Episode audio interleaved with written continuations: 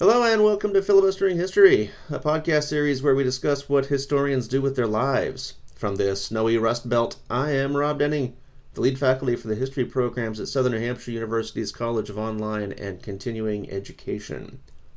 Joining me from the non snowy, non Rust Belty Bay Area is my SNHU colleague James Fennessy, the Associate Dean of Faculty for History. Today, James and I are talking to Ryan Tripp, who is based in the similarly non snowy, non Rust Belty Bay Area. Well, it's, it's not really the San Francisco Bay, more of the Suisun Bay area. Anyway, he's in Northern California somewhere. Today we are talking to Ryan about a presentation that he has recorded for our sister podcast called History Soundbites. We're going to talk about his background and his research interests a bit, and then we'll talk about the process behind the presentation. We will try not to spoil the full presentation here. I don't think we'll need a spoiler alert, but I guess it wouldn't hurt. So, potential spoiler alerts ahead. So, what is your name and what do you do? My name is Ryan Tripp. I'm an adjunct history faculty at SNU and several other online colleges, as well as face to face Northern California community colleges. I'm also a podcast host for the New Books Network, the, their uh, Native American history channel, and I serve on the editorial committee and starting next term contribute articles to FACS, which is the California Faculty Community College's journal. In terms of before this, I was an associate instructor, basically a lecturer at UC Davis while I was completing my graduate coursework in history. Obviously, you went to UC Davis, but can you tell us a little bit about your uh, overall background? Sure. I received my BA in it's actually the anthropology of law, so legal studies and anthropology from UC Berkeley. And then I received an MA in history um, on a Jacques Hyman Fellowship at San Francisco State University. And just three years ago, I uh, matriculated from UC Davis uh, with a PhD in history. In addition to uh, archival research and uh, narrative writing, et cetera, et cetera, my PhD um, in history at UC Davis included coursework and fieldwork in linguistic anthropology, as well as indigenous archaeology, the UC Davis Anthropology Department, Native American Studies Department, and also transfer credit from the University of Connecticut in indigenous archaeology. So, as somebody with such deep roots in the West Coast and in California, how did you come to be fascinated by um, indigenous people in the Northeast? Really, this has to do sort of with my intellectual biography, if you want to call it that, which kind of springs from a personal interest in my family background. My uh, great aunt uh, was a genealogist for an insurance company, I believe title insurance, and before this and during her career, she researched and why she, how she became to become a genealogist for an insurance company is a long, sad story. But um, she researched our family history back to a John Tripp, who is my direct great, great, great, etc. grandfather and my father's, my own father, my deceased father's uh, namesake. And this John Tripp was a 17th century indentured servant in colonial Rhode Island as well as a militiaman in King Philip's War. He uh, served in the capture of the Wampanoag uh, chief sachem, uh, Met, at the end of King Philip's War in New England around 1675, 1676. It actually goes a couple years after that. And we actually, my, my family, it's not, isn't just genealogical work, we actually have what amounts to material culture and correspondence from um, the 17th century, including a rug which was uh, knit together, which depicts scenes from King Philip's War. I became interested in that particular subject, actually, as well as an apparent dichotomy between Narragansett country agrarian historiography and Narragansett country ethnohistory, so that that's sort of the, the dual influences. Again is this material culture and this correspondence that my family has as well as my great aunt's tangential genealogical work in our my own family history and in, the, in colonial new england. And that's really during my childhood how i became interested in new england and native history. At first i focused pretty exclusively on eastern woodland algonquin and more specifically kind of narragansett ethnohistory but during my uh, second year preliminary dissertation presentation at UC Davis, I drew a map. We actually present our, our preliminary proposals to our cohort, so to my graduate peers who were in the same classes as I was. And I drew a map on the chalkboard for my this cohort to visualize the 18th century Narragansett Reserve. My graduate peers asked about the large, because I also drew or attempted to, to chart proximate territory around the reserve in the 18th century. And My graduate peers kept on asking about the large farms that surrounded the perimeter of this reserve. And afterwards, partially thanks to my own family's involvement in the 1709 Narragansett land resales, I engaged in extensive primary and secondary source research, and what I realized were substantial, arguably the most substantial, British provisioning grounds for transnational Greater Caribbean plantations during the 18th century. I also realized the importance of maritime merchants. I mean, some of the farmers and merchants were one and the same who carried the provisions from Rhode Island to the greater Caribbean and across the Atlantic world. So this trade generated a pretty compelling cultural system in southern New England that in turn precipitated like land banks, other economic institutions, various trusteeships, as well as economic divisions across Rhode Island in addition to boundary disputes with neighboring colonies like Connecticut. Connecticut at one point claimed the so-called Narragansett country. During my preparations for comprehensive exams at UC Davis, I also read theses from an array of U.S. and world historical studies. I noticed that these historians emphasized uh, that the trajectory of such cultural systems and economies often develop in fits and bursts rather than kind of in a linear teleology, a linear causation. It's more fits and bursts.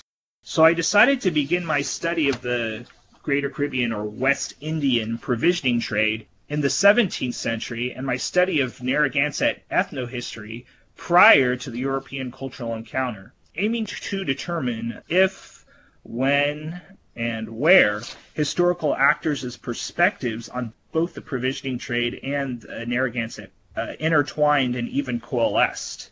Of course, the labor base for uh, large, moderate, and I guess even small composite farms in southern Rhode Island often included varieties of servitude and enslavement, which prompted me to research linkages between the provisioning trade, the Rhode Island captive and chattel slave trades in various ports, as well as this greater Caribbean uh, seasoned slave trade. Finally, during my prospectus defense, two committee members, uh, specifically Clarence Walker, Professor Clarence Walker, who's emeritus now, and Professor Alan Taylor, who's at the University of Virginia now, questioned the influence of changes and continuities in monarchical cultures, religious movements, and international doctrines on this provisioning trade cultural system, as well as Narragansett ethnohistory. Fortunately, in the last few years, historians have sort of bore witness to an explosion of studies on comparative monarchy, as well as the Great Awakening and global legal and, and political ideas. So, in this context, I began researching and writing what would become my dissertation on uh, Narragansett tribal governance and plantation provisioning politics. I do have secondary research projects um, which also spring from a personal interest in my family history. I want to emphasize history and just in general family history in various fields. For example, in the early 20th century, my uh, paternal great grandparents uh, migrated from New England to California and Peru. My uh, paternal grandmother, who was involved in mestizo theater when she was a child and then became a mestizo modernist. She gave birth to my father in 1945 Lima and immigrated to the United States nearly a decade later. I recently digitized my paternal family records from Second Bank of the United States petitions and Civil War era New Bedford City Guard daguerreotypes to my grandfather, the, the husband of my grandmother, his good neighbor photography and uh, my gr- own great great grandfather's printer records for John Wilson and Son, uh, University Press in Cambridge, which was actually taken down by uh, the present day Harvard University Press at the turn of the 20th century. In contrast, my maternal great grandparents emigrated from Prince Edward Island and Scotland to the United States in the early 20th century during the 1920s. I'm currently compiling the writings and material cultures of my maternal great great grandfather, who was actually the fifth premier of Prince Edward Island, whose attempts to reconcile labor progressivism, what he described as labor progressivism, with liberal conservatism culminated in his 1891 and then 1892 resignation and the creation and the ultimate creation on Prince Edward Island of unicameral legislature there. Um, and for those of listeners that are unfamiliar with uh, Prince Edward Island, it was made it's sort of entered popular consciousness through the Anne of Green Gables novels. I'm also researching the Prince Edward Island public sphere during the 19th century particularly for accounts of my Irish great great great grandfather, who was an uh, an immigrant merchant. Uh, so the father, the grandfather of uh, the premier's wife, who was an immigrant merchant who similarly attempted to co like my like my great great grandfather attempted to cohere opposition to the agrarian tenant league movement in Prince Edward's Island with a leadership role among urban and rural impoverished Irish Catholics during the 1847 Belfast riot on the island. So that's sort of where I'm at in terms of research and and a lot of it does have to do not so much with my heritage, but with an interest in the uh, topic of family history applied to uh, various historical actors, including members of my own, if you want to call it family, or people related to me. That's a really impressive knowledge of your family history. My I, am a little bit jealous because my family has no records of any kind. The, the most I know of is that my grandparents came from Missouri, and they have, at one point were in New Mexico because that's where my mom was born. And that's pretty much all I know about my family background. So this is really impressive that you have that much knowledge of what your ancestors were doing, you know, two or three hundred years ago. It helps that my great aunt was actually a paid genealogist for an insurance company, so she she did this on the side. But I mean, again, genealogy is related to but distinct from history, as as I learned pretty quickly. And so one of the things that uh, we're talking to you about today is because you have recently recorded a presentation for us. This presentation was is it based on your family knowledge, or wh- where did the inf- or where did the idea for this presentation come from, and what are you doing with it? So the presentation is based off of the fifth chapter of my dissertation. It's focused actually on, it's a little bit of a bio on Matthew Robinson, who's an attorney for Narragansett peoples and also an anti-slavery advocate that um, I encountered just during the, re- the the course of my preliminary dissertation research through second couple secondary sources. Again, mention him as a attorney during the 18th century who helped people on the margins of colonial society and then anti-slavery and i actually began to my dissertation got to the finally got to the 18th century i started researching him and i realized that there was a whole kind of 19th century sort of an 1800s historiography on matthew robinson at first that I, I felt it differed pretty. I mean, there's there. I mean, the way 19th century both hagiographers and self-described historians were describing him was different than what had been mentioned. Again, in brief passages, there's not there's no like full-on book on Matthew Robinson or anything like that. But it seemed different I soon realized that I soon could reconcile the two, and I the presentation is about how these these 19th century understandings of maybe the memory of Matthew Robinson, and then our present understandings of uh, Matthew Robinson, that the memory was rooted in actual research, and I actually brought these two different things together. And again, in the 19th century, he was actually looked at as kind of a bibliophile, kind of pedantic, and also a little a, a provisioning trade farmer with kind of a, a not really in a sprawling estate. It's only 800 acres. That's sort of how he was known as, and it was interesting because passages in uh, secondary sources that I was reading for my dissertation, usually these present day historical studies refer to him again as an anti slavery advocate, an attorney for Narragansett peoples and other people who live on the margins of colonial society. And so I wedded the two understandings together, I think, through the lens of the provisioning trade and also varieties of monarchy and cultures of monarchy and how it was affecting any kind of enlightenment that was going on in Rhode Island during the early and uh, mid 1700s. So uh, the presentation again is a bio of Matthew Robinson, really, um, an intellectual bio of Matthew Robinson. So, so it takes you through contexts that I use for my dissertation, situations that I use for my dissertation, and then applies it to research on Matthew Robinson. And I had to go th- and I, I, I checked. I had I had to do some social history on him. Uh, he, I would argue, he was a central figure in uh, the Enlightenment, uh, the American American Enlightenments. But he hadn't been really well researched, so I had to figure out. I mean, there's still a couple questions that are kind of outstanding, but um, there's some social history in there ethnohistory as well, obviously, with the with Narragansett peoples who were his pro bono clients and how he interfaced with them, and also his library. He was famed. These these uh, 19th century self-described historians and antiquarians always mentioned his library, and none of the present-day historians that I was looking at uh, a few years ago never mentioned his library, some library that he had. And he's supposed to be like renowned throughout the colonies for his this like vast collection of books. And he actually signed his books. When he finished reading them he signed his books the inside of the book. So i knew these i had to like find where the books were. And it actually took a little bit of legwork on my part. And how these books affected him i figured out that he was actually referencing, if not outright explicitly saying, you know, this is a Coke reference, reference from Coke, Coke on Littleton, or another book like John Locke or um, Sir Thomas Smith. Sometimes in the in the case law, he's actually explicitly referencing him, and other times he's actually quoting passages from the from his books from his library. So that was another big component of the of the bio is his cherished library. And then again, his his wife who um, was the daughter of a French Protestant uh, exile.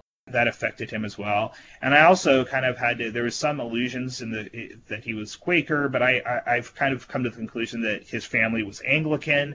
I also had to research his father. So again, it wasn't just ethnohistory and the history of ideas via the library and the case law, but also some social history on my part, where I actually had to figure out what his parents did, how old he was, who his wife was, when he died, etc. So you mentioned secondary sources, but what's obvious from just your brief description and the presentation itself is the amount of time that it took and the amount of effort that you put into primary research as well. And that's probably something that a lot of students of history don't realize when they enter into a graduate program, at least a master's program. So, can you talk a little bit about how you even get started with that process, with identifying primary sources, with where you go to find them, with what you're looking for in those primary sources, what's relevant, what isn't? Because I think that's something that a lot of students of history might struggle with, especially in the first, you know, when they're first starting their projects. There's a lot of secondary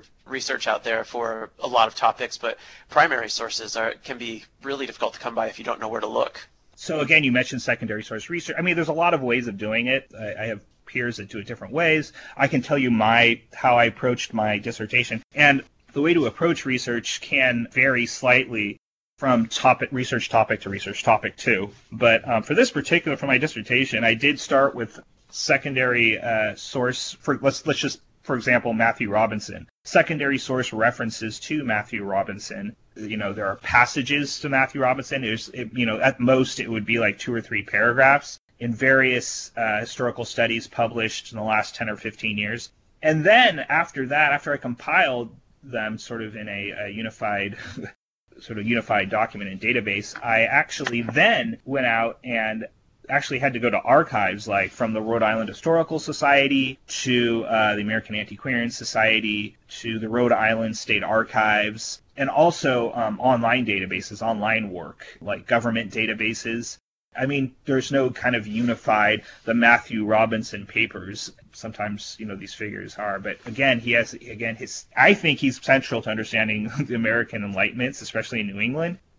But you know, once I had done the secondary source re- research, I went to various archives, and I I knew that he had again interfaced with clients such as Narragansett peoples, various captive and chattel slaves, and I began to look for documents and a case law having to do with Narragansett peoples and captive and, sh- and chattel slaves in uh, southern Rhode Island.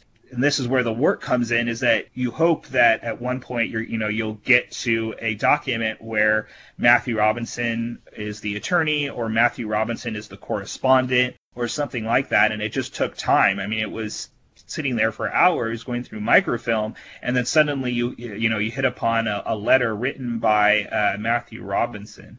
In the case of the books, which was interesting about his Hopewell Library, which is again hadn't been discussed since the the 1800s. You know, I began to research in terms of secondary sources. When you say secondary sources, we think you know present day historical studies, I began to actually research again 1800s and before secondary sources on him. And uh, some antiquarian magazines reference this Hopewell Library. At the Art Historical Societies, you know, I went through books and books and books trying to figure out, you know, what happened with his library and what happened was this dismantled after he died or whatever. And I actually found out it was. And I found a couple catalogs that um, listed his books as they were being transferred from one person to another through inheritance and also through donations.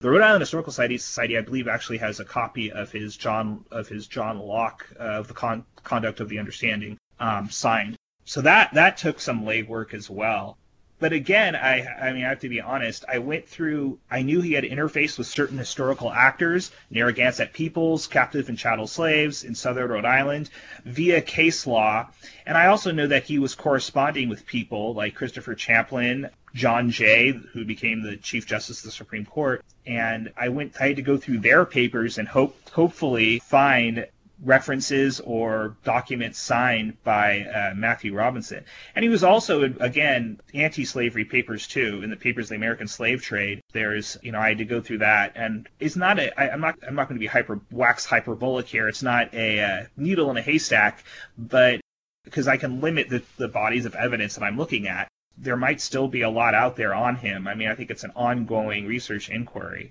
In terms of his family history and his who he married, when he married. I do think a lot of the uh, history databases and also genealogical databases helped in that regard with birth records, marriage records, et cetera, et cetera. So. So you say that there's probably still a lot more to learn about him, which makes a lot of sense. Are you gonna stick with him, or are you sick of this guy by now? That's a great question. There's actually an article by Jill Lepore about microhistory and biography, and historians who love their subject too much and um, so you know, I want to be aware of that.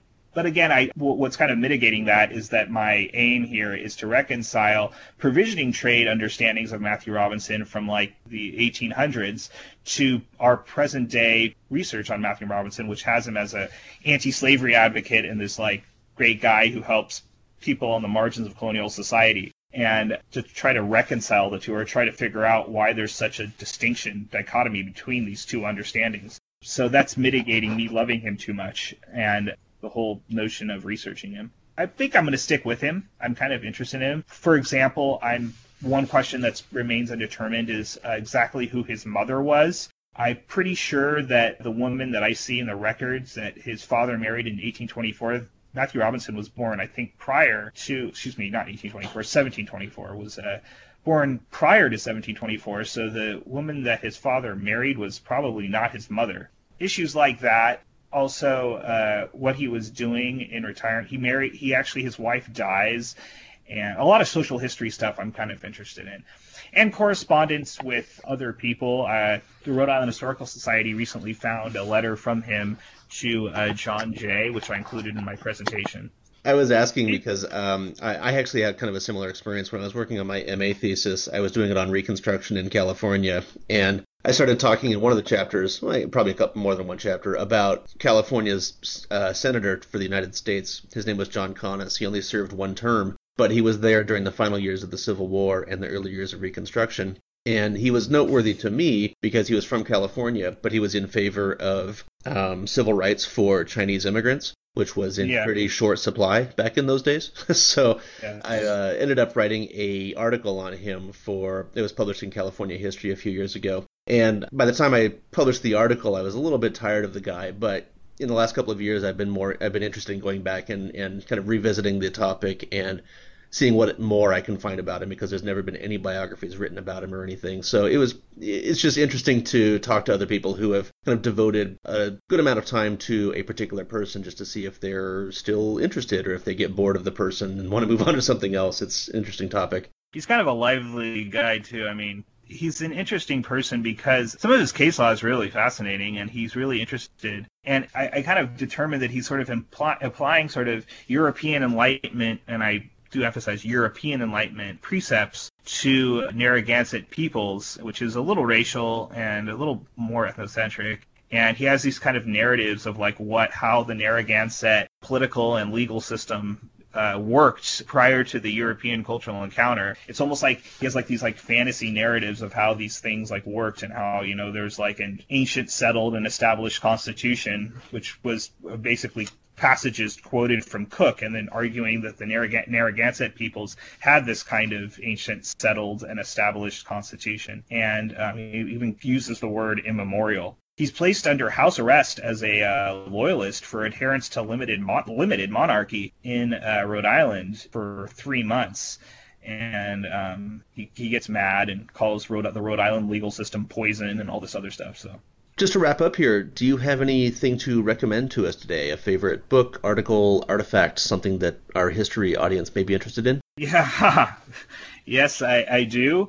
I have books that I'm reading. Again, I, I work for the New Books Network. For those uh, listeners that are interested in what James Brooks calls the fragmented nature of the past, as well as the history of the study of this, these fragmentations, the history of anthropology and memory, I just read James Brooks's Mesa of Sorrows, Red Son by Louis Warren, who's an environmental historian at UC Davis, and also Before Boas, which has to do with you know ethnology and ethnography in the German Enlightenment. Um, this is by Hans Vermeulen, Before Boas, and it has to do with the 1700s Enlightenment and the birth of ethnography and uh, ethnology and, and linguistics in comparative linguistics in Russia and then in Europe, which I thought was really good. I learn a lot from other history fields I learned much from Escaping the Dark Gray City, which is about, uh, by Heber Johnson, which is about progressive environmentalism. Young Derrida by Edward Baring. For my own family in New England, Brahmin Capitalism by Noam Maggor. I also recently read Gareth Stedman Jones's bio on Karl Marx.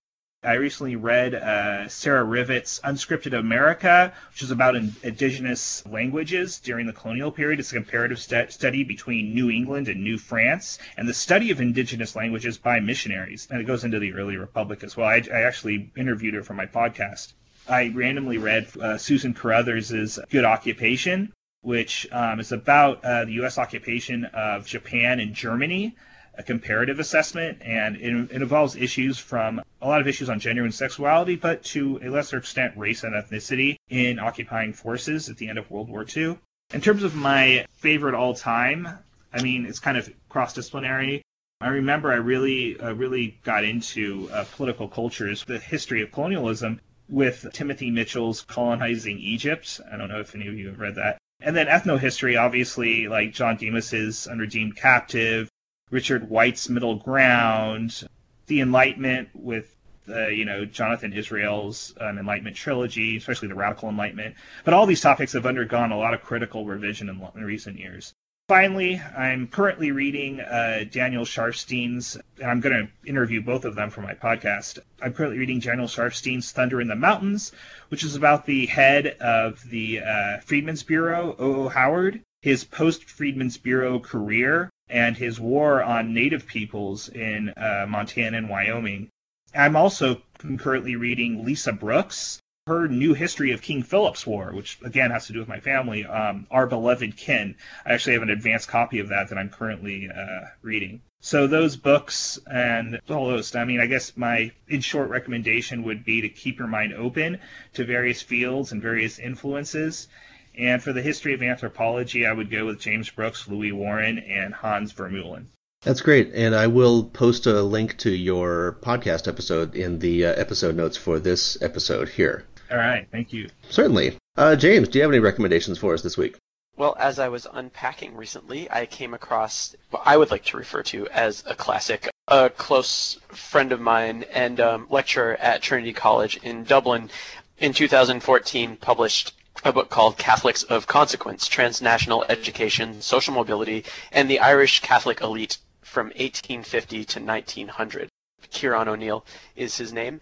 This is a really great study about Irish Catholics during this period sending their children to elite Catholic schools um, on the continent or in England and the social issues that this created, but also once you have this revival of Irish nationalism toward the later part of this period, how Catholics who didn't have these opportunities, or the Irish who didn't have these opportunities, viewed this segment of the population. So I won't give anything away on that, but it really is a great study, and Ciaran O'Neill is a fantastic researcher and intellectual. So I highly recommend this book if you're interested at all in the history of education or the Irish.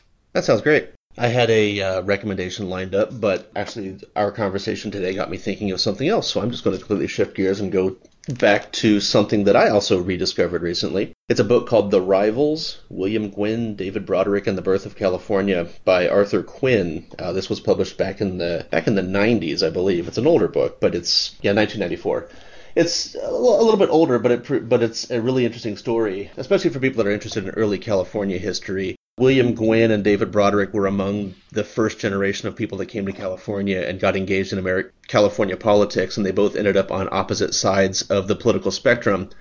But since California was basically run by the Democratic Party back in the 1850s when these guys were active. They were both in the same party, but they represented very different um, ideologies. And their fight within the party got worse and worse and worse, eventually to the point where one of William Gwin's supporters challenged David Broderick, who was a senator to the U.S. Senate from California, challenged him to a duel and killed him. And so California politics got very, very violent in the 1850s, and this book tells the story of that violence.